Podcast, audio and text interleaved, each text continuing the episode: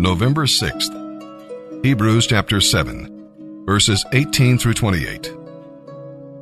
Yes, the old requirement about the priesthood was set aside because it was weak and useless. For the law made nothing perfect. And now a better hope has taken its place.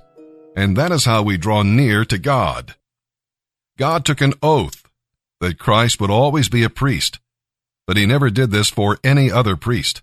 Only to Jesus did he say, The Lord has taken an oath and will not break his vow. You are a priest forever. Because of God's oath, it is Jesus who guarantees the effectiveness of this better covenant. Another difference is that there were many priests under the old system. When one priest died, another had to take his place. But Jesus remains a priest forever. His priesthood will never end. Therefore, he is able once and forever to save everyone who comes to God through him.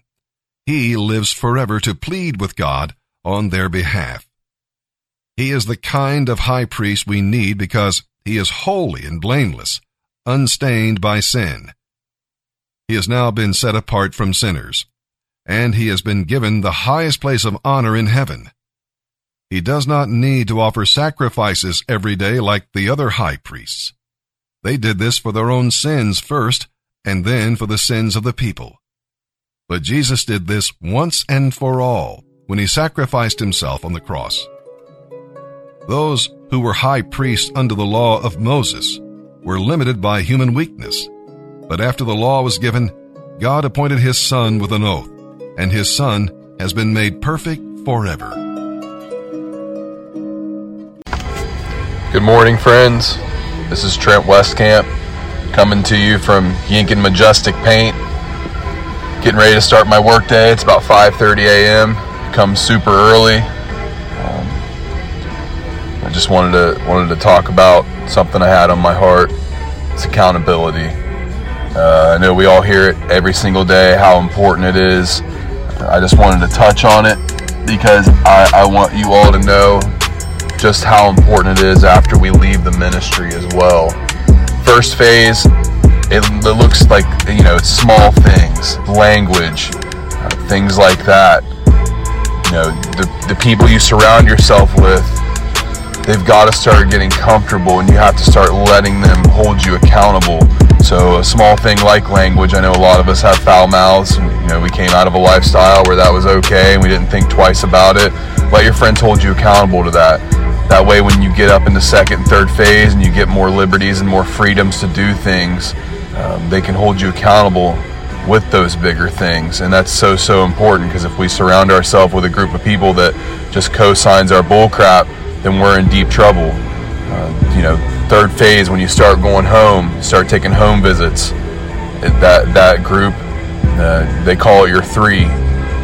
It's so important to have that three to be able to call you to check in on you during your home visit, make sure you know you're going to church, you're doing the right thing, you're not falling into your old ways. Fourth phase, it's, it's probably the most important that we continue that accountability with that group of people you've surrounded yourself with because once you leave the refuge, um, it's up to you to create that structure that the refuge once created for yourself. I know for me, it's it's very important that I, I've surrounded myself with a group of people after I left the refuge. I know that, that the structure from the refuge was no longer available to me as I you know graduated the ministry and uh, went on to coordinate and transitioned out of coordinating at work. You know, I work with Nate McDowell. Many of you guys know him from Bible study on Tuesdays. He he helps hold me accountable. I have to ask for that though. I have to continue to confess my struggles to him and to other people so they know what to look for. Please, please don't be that person that, that sees your brother sinning and doesn't do anything about it, doesn't say anything to him, bottles it up. You're actually robbing your brother the chance uh, to change. And that's that's what we want. We want to change. We don't want to be that old man. We want to be that new creation in Christ.